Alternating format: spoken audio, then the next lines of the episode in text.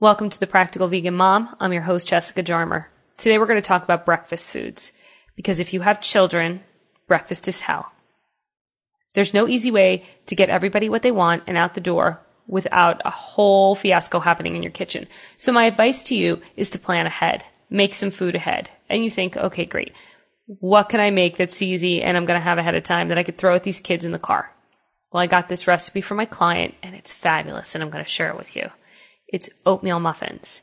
Now, there is no exact ingredient, we'll just say measurements. We kind of just throw things together, which even makes it better because now you're not worried about, oh no, I don't have enough of this or enough of that. It all gets thrown together in a bowl, mixed, and thrown in the oven. Doesn't get any easier. What you're going to do is start with about two or three cups of rolled oats. Nice and easy, whole food, good to go.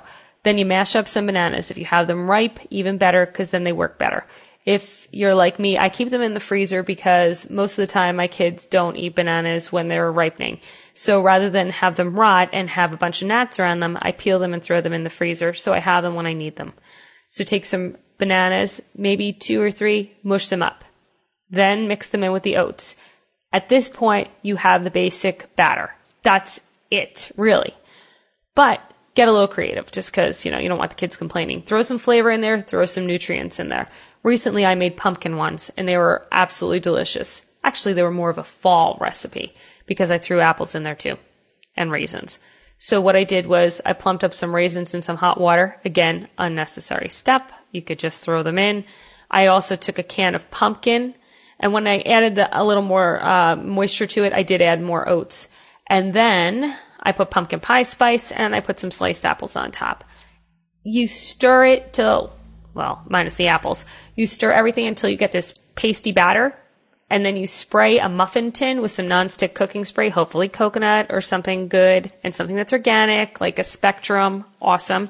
Spray the cupcake pan and then you just take handfuls of this stuff, like enough so that it fits in the cupcake pan, pan and you dump it in till you run out of spaces and you bake it at 350 for about 30 minutes.